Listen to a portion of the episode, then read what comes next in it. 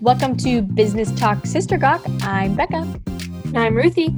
And today we are continuing our three part series on the topic of failure.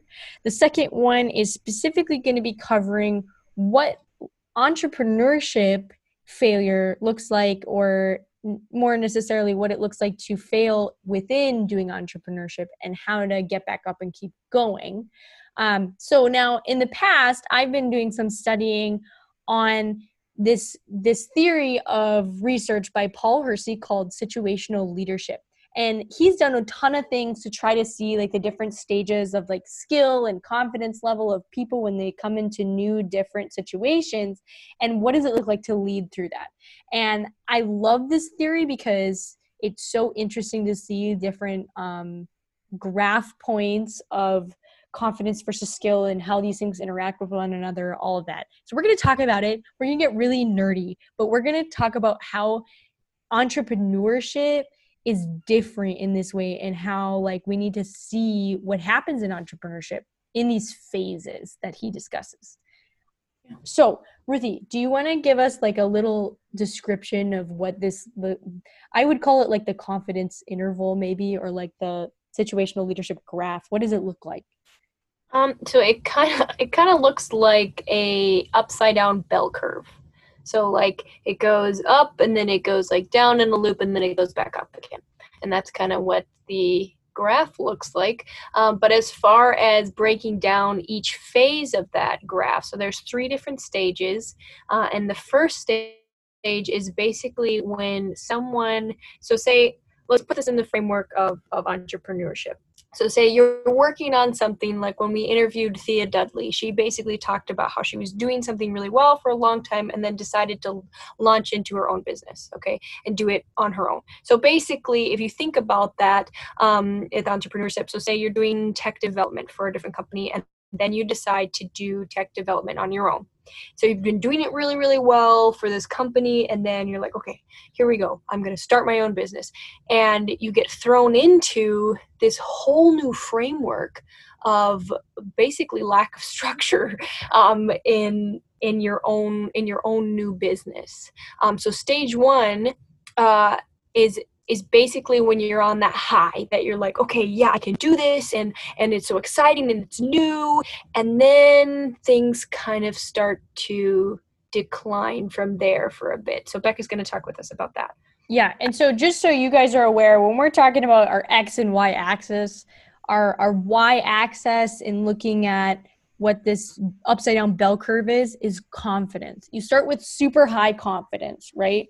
But then our our x-axis is skill. You might have low skill when you first start entrepreneurship but you have really high confidence because otherwise you wouldn't be starting a business right?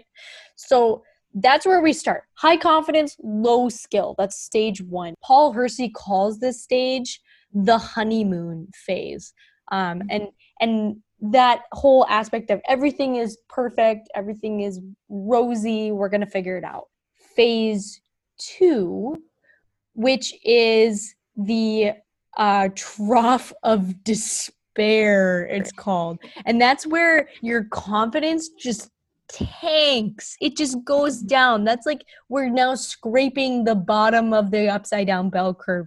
And that's where you're improving your skill, but you just have no confidence, right? And a lot of entrepreneurs go through this very commonly because they start out really strong, they're really excited, and then people start rejecting them or saying, No, your product really isn't what I need. Thanks so much, but no. And, you know, people just start saying no, and you just all of a sudden feel like maybe I was wrong. I messed up completely. Or maybe it's that another product enters the market that's similar to yours or a service and you're like well i'm not unique enough or how can i differentiate myself? I this is just a failure because they're doing so much better than i am. Or maybe they are not you just think they are. There's this whole like i don't know if i can keep going. And a lot of people hit the trough of despair also because of cash flow so this is actually more common than you would think, especially when we know. Uh, Ruthie, what statistic did you say before? It was like people under 30 are more likely to fail in business when they start their own business? Mm-hmm. Yeah. Mm-hmm. People under 30? business owners under the age of 30 are more likely to fail. Yeah. Ew. That's scary, right? but but think about that. Like part of it, if you're if you think like, okay, this is gonna be I'm gonna get so much money so fast. If you're not budgeting for that, I can totally see where if you bottom out right here and you don't have any more money to invest, like maybe you thought, oh, I can put aside six months of savings to get myself through and then start my business. And all of a sudden you realize, whoa, I need to pay rent and this is not paying for itself. I can mm-hmm. see why a lot of people are done right there. And I was just actually go ahead. 29% of, of small businesses fail because they run out of cash. So that's that's, that's a, a good thing to keep in mind. almost yeah, almost like a third. Just a little yeah. under a third run out of cash. And I was just talking to my sister-in-law like last weekend and she was saying that well, you know, most people don't plan in the restaurant business for three years of negative cash flow before they actually start turning a profit. And I was like, that's a long time to not make money. Do you have what it takes to last financially for three years? Right. So, knowing the industry, like we talked about in the last episode, get some data, understand what a sample size is. Is it biased? Take a poll, see if your services are needed. All of that's important so that you have good confidence going into stage one and then in stage two, you need to work through the trough of despair because if you don't, that's when you fail as a business.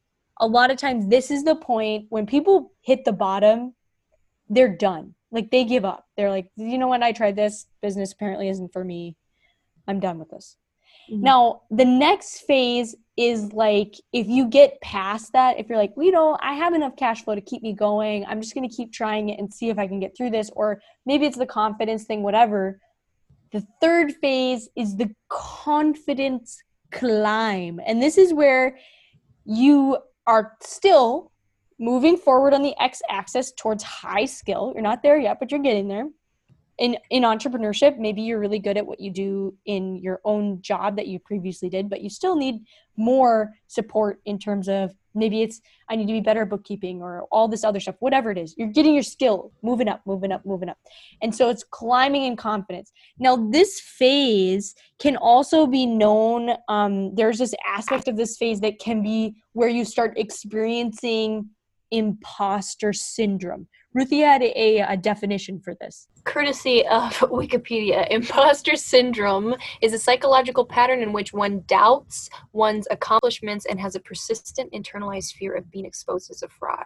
So, this is basically as you get better and better at something, you're constantly having this underlying feeling of, I don't deserve the success I'm having.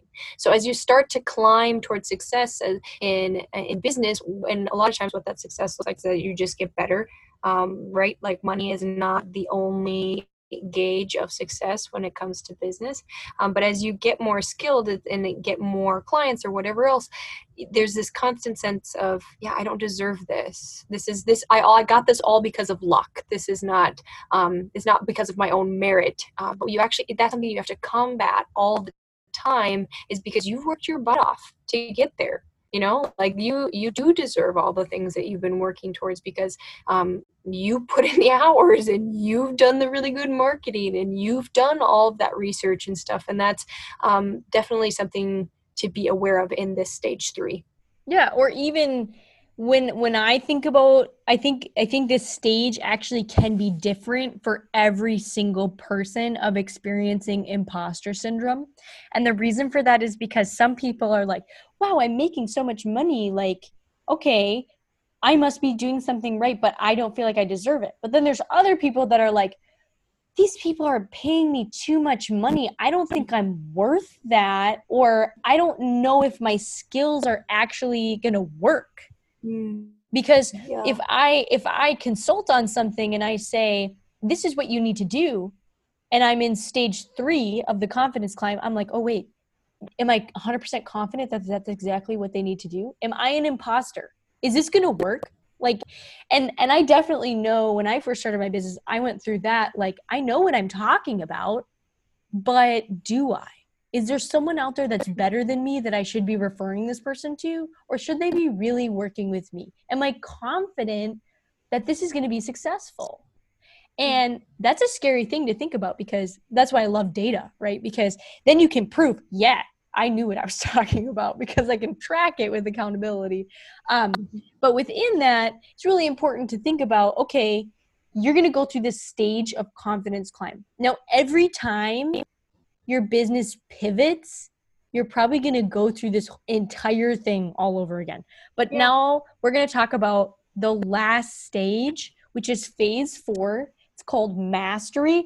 And when we talked about the bell curve, right? Confidence high, and then it goes low, and then it goes high again. This is the very other side of the bell curve. But this one, in this model, the bell curve isn't completely a mirror image of itself on both sides. This actually has higher confidence than when you start it. So it's a little bit more of even a higher bump to when you get into mastery.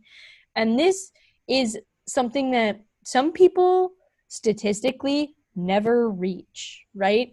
And and we talked about that that within the first year, you've got a, a little over 20% of people drop off from even on keeping in entrepreneurship, right?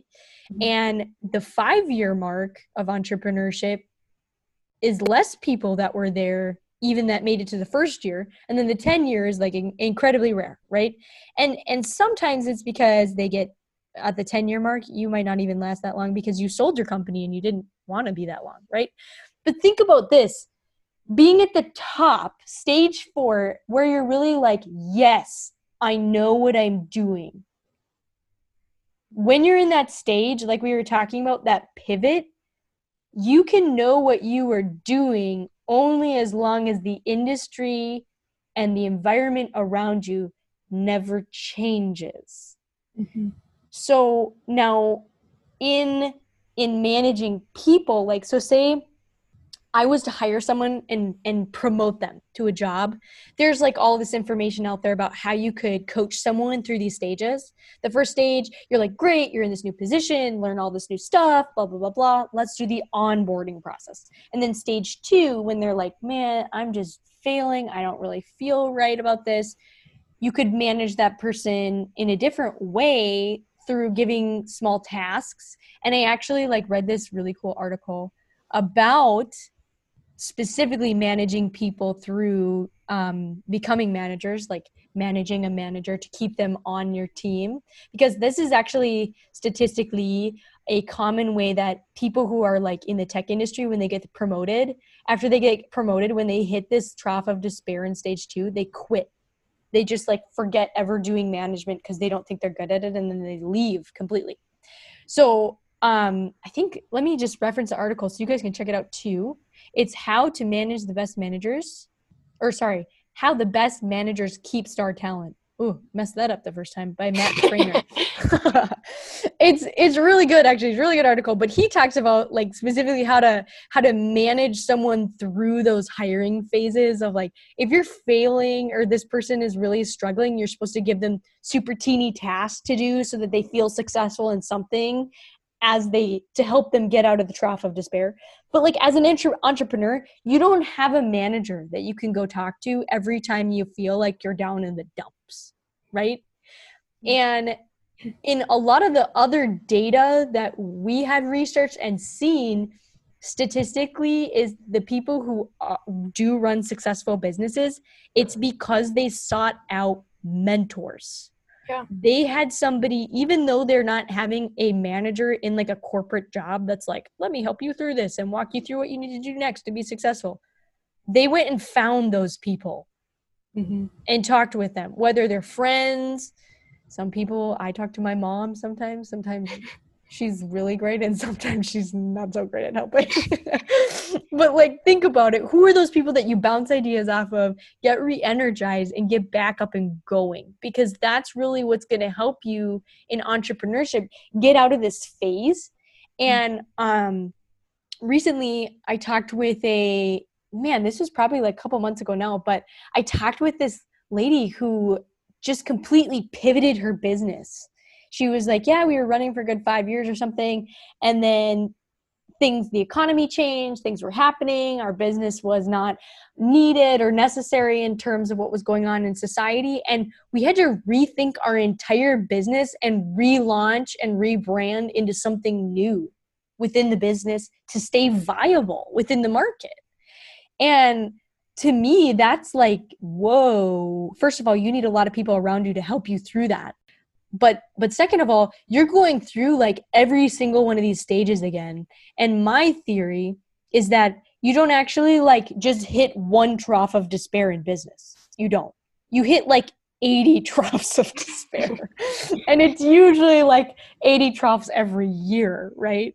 I don't know. Ruthie can you attest to this at all and what you've been doing with your business yeah it's definitely so instead of just like that one upside down bell curve it's kind of like just a giant squiggle like just up and down and up and down and it's it's that constant like you're having to be your own manager you're having to manage your own time you're having to set your own deadlines um, and one thing that's interesting too like i was thinking about in in a corporate setting when you're working for someone else uh, more often than not you have like one task and you get really good at that one task and you master that Whereas with an entrepreneur, you have to be good at so many different things. And so it's constantly, you're just a jack of all spades and you're learning this and you have to learn a new, a new skill. So then there's that, you know, the, the one, two, three, four again, and then you're just having to relearn and relearn and relearn but it's, it's it's a constant climb towards more confidence and higher skill as you keep going and i think as you get through um, and it also just depends on what's happening happening in your life too. It's not just strictly just business. Like entrepreneurship is just such a personal thing because you're doing that. It's, it's that's your baby. You're doing that. And so many different things in your life can can um, really influence that. So it's it's also playing in those personal home factors um, that that trough of despair might last a little bit longer. Maybe you've had a death in your family. Maybe you've had really hard financial instability or something like that where that trough ends it, it lasts a little bit longer than um, than maybe it did last time or something like that. But you as you kind of navigate that you kind of get to see these themes a little bit more okay what helped me last time? Who did i go to last time that was able to help me through this specific kind of crisis or whatever? And then you start to kind of build that that mental map in like okay i'm i know that this is kind of where i'm starting from and i know it's going to get a little bit harder but i know how to bounce back from that. So that's and that's for me like coming back to statistics again um, sales is hard for me. It's hard for me to sell myself. I have a, I love to sell uh, things for other people, like of just fundraising. We've talked about that before. I love that. But when it comes to um, you should work with me because this is what I do and it proves valuable, and that's something that I'm constantly learning and relearning and having to regain confidence in that of like, okay, yeah, and that imposter syndrome, syndrome again. Like, I know what I'm doing. I'm competent in this, and I'm good at it, and I love once I'm doing it, I love it. So coming back to that again and again and again, um, and then just moving forward from there. But just that constant sense of, okay, what can I be doing right now to get myself out of this stage? And what can I do to propel not only myself, but my business forward? Uh, and that's something that's a little bit unique to entrepreneurs, I think. Yeah. Oh my goodness. I'm just gonna like I have I took a picture of this and I'm so grateful that I like write on random pieces of mail sometimes because then I have like the timestamps of like the actual time frame in which I was going through these things. I just write on. I don't use post-its. I'm cheap. No. Anyways, so I have like this picture, like a screenshot in my phone. Um, and then I also like kept it in a presentation that I did one time uh, from January 7th, 2019. So this is quite a while ago. And literally the list of things I have to do, like I just literally worked into my day my despair. Like I am such a checklist person. So I need to like do a checklist and feel like, yep, did that. Now I need to move on. And I know this about myself that I have this like trough of despair. So literally in my checklist, it's like flip laundry grovel in despair before God. Plan to check Google Search Console. Check Craigslist. Make a latte. grovel in despair again. Post a blog. and I'm just like, I love that. Like, this is something that is that tangible in my life that I'm like, you know, oh, here I am again, groveling in despair. It's okay. Like, let's just check it off the list and move on. you guys, mm-hmm. Tears are something that I think I, are pretty common for me in in mm-hmm. understanding that I am in a place, a new place of pivoting my business, understanding it, and then moving forward. But know that this isn't just us being like, we're just talking about this to make you feel good. Because quite honestly, I hate podcasts that do that. this is like scientific data researched information, which is why we pulled information uh, about situational leadership from Paul Hersey. This is stuff that's happening in entrepreneurship. And and we don't want you to take our word for it because we gave these like cute personal stories where we laughed about things and blah blah blah blah, which sometimes it does touch people's hearts like that, but I'm a data person and I need to know like this isn't just a one-time experience. No, this happens to everybody, but know that what you need to do is be self-aware about what you can do to get through it. So, mm-hmm. really quickly, we're going to tell you a quick story. Um, and Ruthie and I have not planned this in advance. So here we go. Usually we're like, what are we going to talk about? That's silly. Okay. So um, I don't know if you guys have heard this story before, but we're going to tell it to you. One time, uh, somebody in our family I did something to them. I don't remember exactly what made them mad, but my brother Aaron decided to cover my entire bed in mustard. like completely in mustard. I mean, like not like he used a, a knife to throw it out, like s- spread it out, but he just like sprayed the whole thing, squirted it in like lovely little waves, like the trough of despair, actually. if we can make a comparison, back and forth across my bed, and I was so upset about. It. I I specifically remember being really upset, but at the same time realizing it was all on one blanket, like not through all of my sheets, just like the top. So I like quietly took it off and went and found him. Came up behind him and then just wrapped it around his body. so he was just like encased in his mustard. and uh, Ruthie, were you there for that? Fun fact: mustard does not come out of clothing or blankets for that matter. It just it stains very well, and it it it yeah that I would not recommend that. Future roommate tips, right? yeah, totally. Oh and that was kind of a thing though like we whenever we like wanted to get back at each other we would usually target each other's beds because it was like I, I don't know put ice cubes in each other's beds and then it would melt and then it would just be all over their stuff or something like that like just, so then, so then we coined the phrase yeah and then, but we coined the phrase like when you were chasing after someone, they jump on their bed and then be like, "My bed, my property." so you just like, you, you can't touch me. so it's just like, well, I can touch you when you're not on your bed. Here's some mustard. okay, well, thank you guys so much for joining us uh, this week. We hope you join us in for part three of our series on failure. And if you enjoy our podcast, our intern Darby tells us that we have to put in a call to action at the end. So go tell your friends because that is statistically, again, how podcasts grow their listenership is through referrals. Mm-hmm.